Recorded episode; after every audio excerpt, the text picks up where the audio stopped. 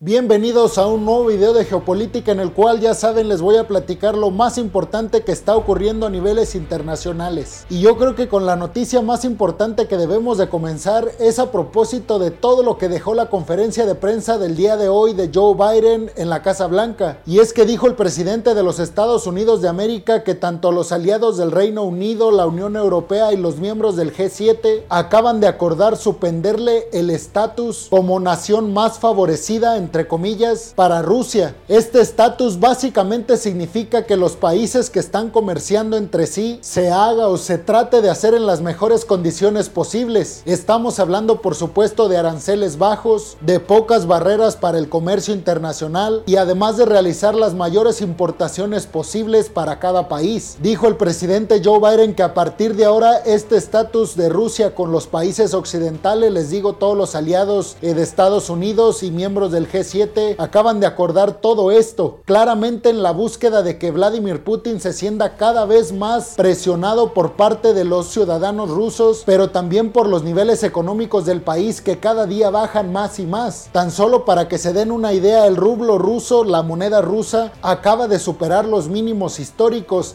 y así es cada día. Sin embargo, hay que decir que esto que propuso el presidente Joe Biden, al menos en los Estados Unidos, se necesita la aprobación del Congreso sobre esta ley. Claramente se prevé que haya muchísima resistencia por parte de los republicanos, que es el partido eh, que le compite a los demócratas y a Joe Biden, sobre todo en las elecciones que están próximas a realizarse este año para asignar los puestos del Senado, de la Cámara de Representantes y ver quién se queda con esto si los republicanos o los demócratas. Y claramente hay dos posturas en Estados Unidos. La primera es la que dice que están dispuestos a afrontar todas las consecuencias que está sufriendo el país a raíz de todas estas sanciones que ha tenido Estados Unidos con Rusia. Y el otro grupo que dice que Estados Unidos no necesita meterse en este conflicto que es únicamente, supuestamente, entre comillas, entre Rusia y Ucrania. Claramente este grupo está diciendo esto porque están viendo las repercusiones a niveles económicos en Estados Unidos, en los que cada día supera el máximo histórico el precio de la gasolina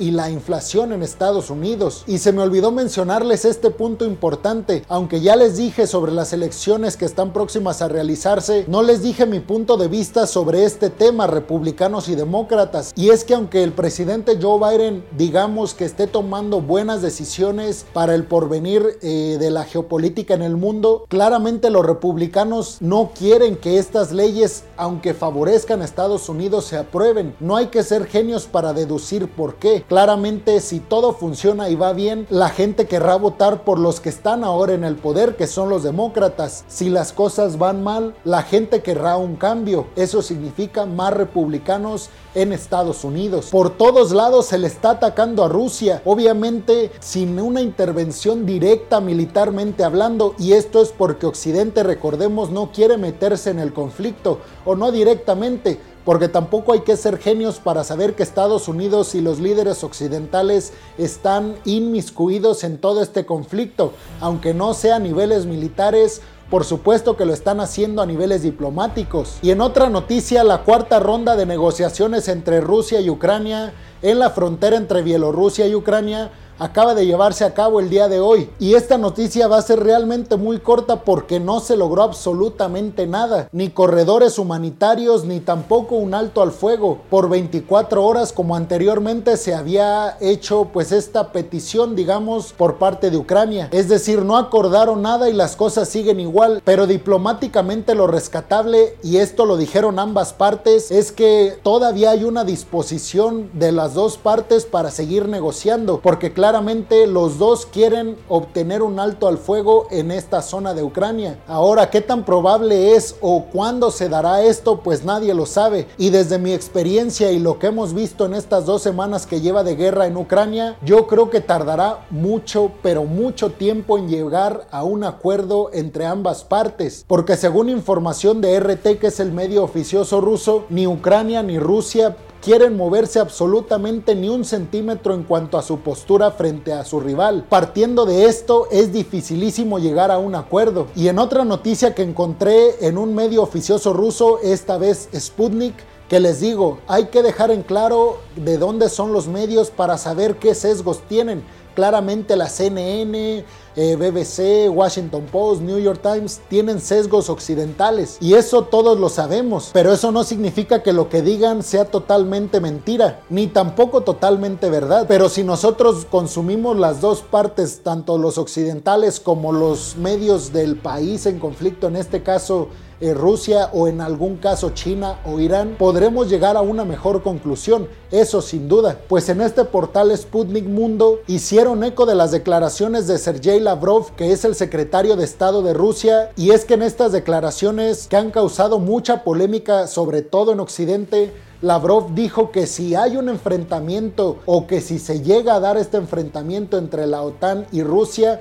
aunque él habló específicamente de Estados Unidos y Rusia, pero bueno, ahí yo digo que la OTAN, eh, como todo este bloque que comanda Estados Unidos y Rusia, dijo Lavrov que si se llega a dar este enfrentamiento, la única alternativa o la única opción para las dos partes, aunque él claramente hablando por la parte rusa, dijo que no hay otro camino que usar armas nucleares. Y es precisamente por esta razón por la cual los occidentales no quieren intervenir militarmente, al menos directamente, les digo porque obviamente están eh, pues inmiscuidos en el conflicto por cuestiones diplomáticas, con las sanciones, con el apoyo a Ucrania eh, de, armamento militar y todas estas cuestiones que sabemos están apoyando Occidente Ucrania, pero es diferente a meterse como tal con tropas y con armamento lanzado por parte de estos países miembros de la OTAN que ayudar únicamente a Ucrania. Entonces les digo, por esta razón no quieren meterse porque las dos partes, al menos los occidentales, saben que no habría camino para atrás en cuestiones de una guerra nuclear. Y aquí yo les podría preguntar, ¿ustedes quién creen que ganaría en un enfrentamiento directo entre Estados Unidos y Rusia? Teniendo en cuenta todos los factores. Estados Unidos con todas sus bases militares alrededor del mundo siendo catalogado como el ejército o el mejor ejército a nivel mundial, teniendo de su lado a todos los occidentales y del otro lado Rusia. Sabemos todo el potencial militar que tiene, también con el apoyo, aunque no directo como sí cuenta Estados Unidos de sus aliados, pero Rusia digamos que en un acontecimiento, yo no me atrevería a decir que apoyaría tanto China, Irán y otros países directamente a Rusia en un conflicto, pero digamos que entre ambos bandos, suponiendo que estos países se sumaran del lado ruso, ¿quién creen que ganaría? La respuesta claramente importa muy poco, porque los únicos que perderíamos seríamos las personas que habitamos el planeta Tierra, ya que el mundo tal y como lo conocemos sin duda alguna desaparecería a raíz de este enfrentamiento nuclear entre estas dos potencias militares. Pero bueno, si ustedes quieren compartirme quién creen que ganaría, pueden dejármelo en los comentarios. Y en otra noticia, Estados Unidos acaba de desplegar sus sistema Patriot. Este sistema de defensa está pensado para defender al, al país que lo tenga de, pues digamos, de misiles de largo alcance lanzados por países limítrofes. Básicamente lo que pasa es que envían un misil y este sistema Patriot de Estados Unidos lo que hace es interceptarlo con otro misil. Es catalogado en el mundo como el sistema de defensa eh, contra este tipo de, de armamento militar más efectivo en el mundo. Y es que mientras esto está sucediendo en Polonia, les digo, Estados, les repito, Estados Unidos puso este sistema Patriot en la cerca de la frontera entre Ucrania y Polonia. Ellos lo pusieron del lado polaco. Recordemos, Polonia es miembro de la OTAN, por eso Estados Unidos tiene las facultades de poner este sistema. Además, fue pedido por el dirigente de Polonia. Y esto está ocurriendo en el contexto de que hoy Rusia acaba de bombardear dos ciudades ucranianas que están cerca de la frontera con Polonia. Es decir, el enfrentamiento ya está eh, pues casi tocando las fronteras de Polonia de un miembro de la OTAN. Aquí tenemos que ser muy cuidadosos con la información que estamos dando porque no llegó a tocar nada ni, ni llegó a afectar en nada a Polonia este enfrentamiento, pero el miedo está ahí de que algún misil mal lanzado o de que algún tipo de, pues digamos, de, de conflicto entre Rusia y Ucrania salte un poco a uno de los países miembros de la OTAN y entonces ahí el enfrentamiento entre la OTAN y Rusia sería prácticamente inminente. Por supuesto que en este contexto Polonia tiene muchísimo miedo de ser el siguiente país atacado por Rusia y es que recordemos que parte de Polonia fue anteriormente terreno de la URSS cuando todavía no se llevaba a cabo la disolución de la Unión Soviética. Entonces tienes estos dos factores por los cuales Polonia está muy asustada. Tienes el factor de que tus terrenos pertenecieron a la URSS anteriormente, el mismo caso que Ucrania, y también tienes el factor de que pues están atacando a tu país limítrofe, a tu país vecino. Por lógica, se pensaría que el siguiente eres tú. Ya les había hablado sobre la noticia de que Kamala Harris había ido a hablar con su homólogo en Polonia precisamente para calmarlos. Y es que, dando como un resumen de la nota que ya di hace eh, dos días, es que fue Kamala Harris porque hubo un conflicto entre eh, pues digamos, un conflicto de intereses, porque Polonia le quería vender sus aviones militares a, no vender, prestar o regalar, eh, donar, digamos, o ayuda para que Ucrania peleara con Rusia. Pero los protocolos de la OTAN dicen que el único que puede dar este tipo de ayuda son los países, digamos, más fuertes, entre ellos Alemania, Estados Unidos, los líderes de la OTAN, pues. Entonces, el que estos aviones fueran entregados a Ucrania por parte de un miembro de la OTAN,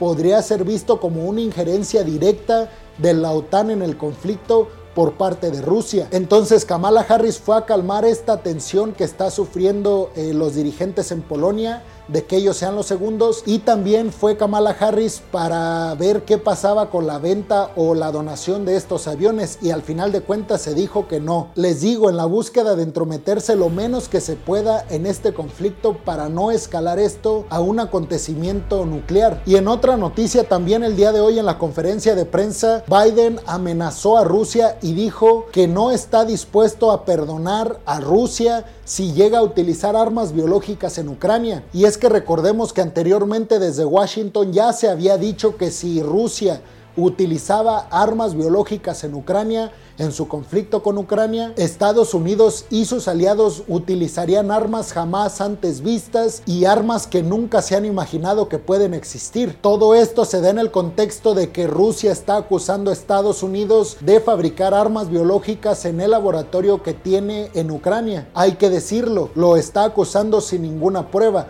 únicamente está atando cabos de, bueno, la inversión que está haciendo Estados Unidos en este laboratorio, por qué un laboratorio en Ucrania y un montón de cuestiones eh, que digamos llegan a deducciones de que Estados Unidos está fabricando armas biológicas para utilizarlas contra Rusia, pero hasta el momento no hay ninguna prueba que diga o corrobore esta postura. Y además la OMS acaba de decirle a Ucrania o recomendarle que evite o que destruya todos los patógenos altamente peligrosos que tiene estudiando en este laboratorio. Esto no refiriéndose claramente y quiero ser muy específico para no causar polémica con esta noticia.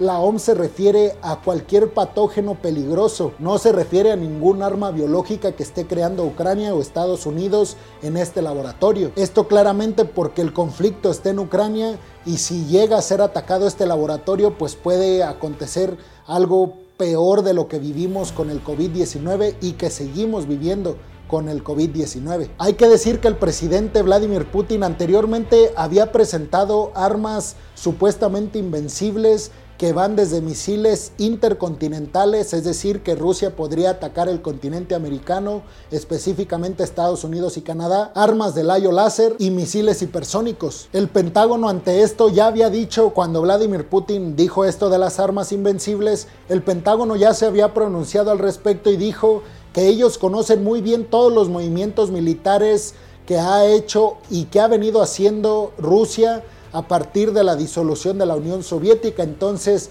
todos estos avances y dimes y diretes no le sorprenden al Pentágono en lo más mínimo. Además, el Pentágono dijo que Vladimir Putin no presentó las pruebas de que existan estas armas que mencionó Vladimir Putin. Pruebas como tal, tangibles, que se puedan verificar y que efectivamente pongan a Rusia como el país que tiene cuatro o cinco armas invencibles y pueden ser declaraciones por parte de Vladimir Putin pues para persuadir a llegar a un acuerdo entre ambas partes, entre Occidente y Rusia. Y en otra noticia muy importante a niveles geopolíticos, no exactamente por lo que pasó el día de hoy, sino por lo que va a pasar en los próximos años. Y es que Gabriel Boric acaba de jurar como presidente de Chile. Sabemos todo lo que ha representado estas elecciones en Chile y bueno, esta es la noticia básicamente, pero yo quería hacer un comentario para todas esas personas alarmistas que dicen que Chile se va a convertir en Venezuela, o para todos aquellos que están del otro lado que ven a Boric como una salvación y un completo cambio en Chile.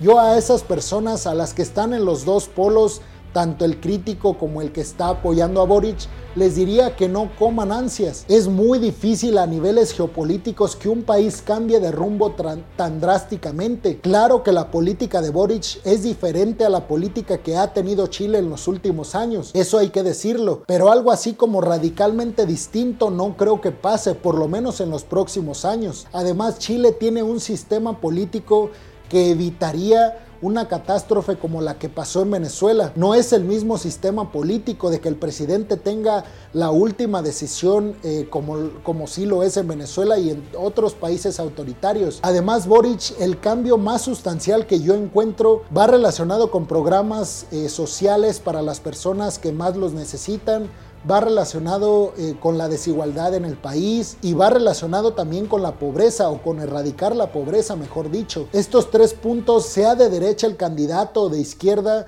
para mí no suenan nada mal son problemas que enfrentamos hoy en día en todo el mundo. Yo no estoy a favor de Boric ni tampoco en contra. No me gusta casarme con una ideología política y mucho menos con un candidato político. Me gusta ser más tranquilo en esta cuestión y darle tiempo al tiempo. Entonces yo creo que ni muy bueno ni muy malo. Hay que dejar que las cosas transcurran y respetar la decisión de la mayoría, que al final de cuentas eso es lo más valioso que tenemos en sistema democráticos. Aunque gane el candidato que no queremos que gane, lo mejor que podemos hacer es respetar esa decisión porque así estamos respetando la democracia y cuando queramos quitar a ese candidato será mucho más fácil que si tenemos un gobierno autócrata o autoritario. Entonces, bueno, mucha suerte para Chile y que vengan cosas mucho mejores de las que ya han venido eh, en los años anteriores con el milagro chileno y todo este boom que sufrió la economía chilena. Eh, les digo, espero que les vaya mejor eh, ahora y que todo cambio sea para bien. Y si es para mal, pues bueno, gracias a sistemas democráticos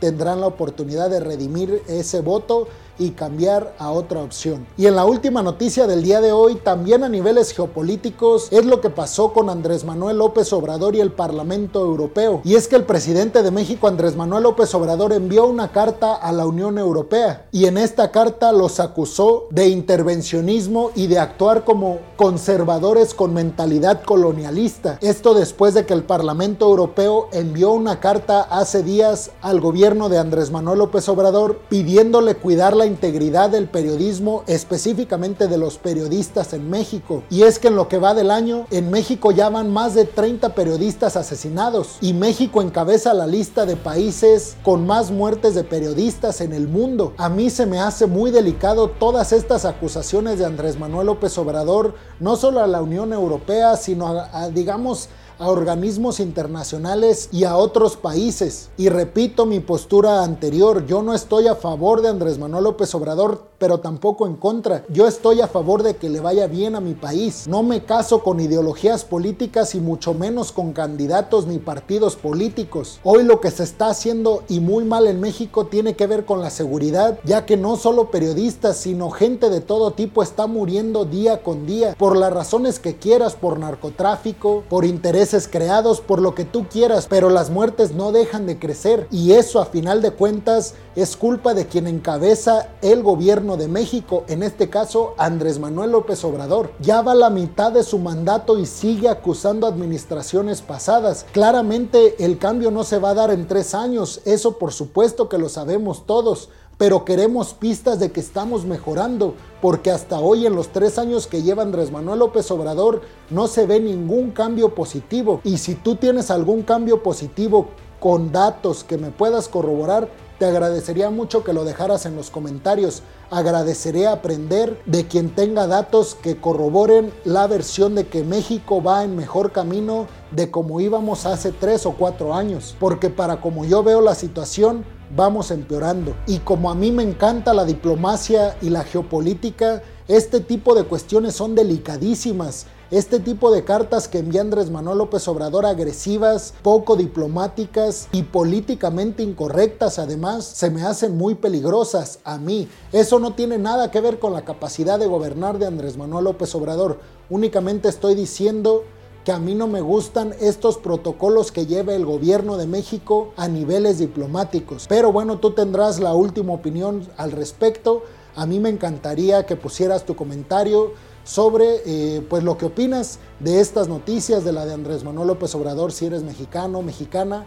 Por favor, evita eh, casarte con ideologías políticas y con partidos políticos y con menos con candidatos, porque al final de cuentas todo eso está creado por ti. Todos los candidatos que están ahí lo están gracias a ti. Son tus empleados no tienes que admirar absolutamente nadie. Ese es mi consejo. Pero bueno, aunque tengas una postura radicalmente opuesta a la mía, me gustaría escucharte. Finalmente es la única manera que tenemos para llegar a un mejor nivel eh, de conocimiento cuando dos partes se comunican, ambos ponen sus puntos de vista y juntos llegan a un mejor conocimiento. Muchas gracias por llegar hasta este punto del video, peregrinos. Los invito, ya saben, a que compartan el video, a que le den like. Les digo que comenten también su opinión, que me digan si les gusta, así como estoy dando las noticias, qué le faltan a los videos. Yo siempre leo sus comentarios, a veces se me hace imposible leerlos todos y contestarles a todos pero siempre estoy atento a lo que ustedes me están poniendo en la cajita de los comentarios. Y bueno, ya saben, me ayudarían mucho compartiendo el video para romper estos, pues estas barreras que me pone el algoritmo para llegar a más personas. Y recuerden que si están escuchando esto en Spotify, sigan el podcast. Un resumen de geopolítica diario estaré subiendo, ya saben. Y por supuesto, si están viendo esto en YouTube,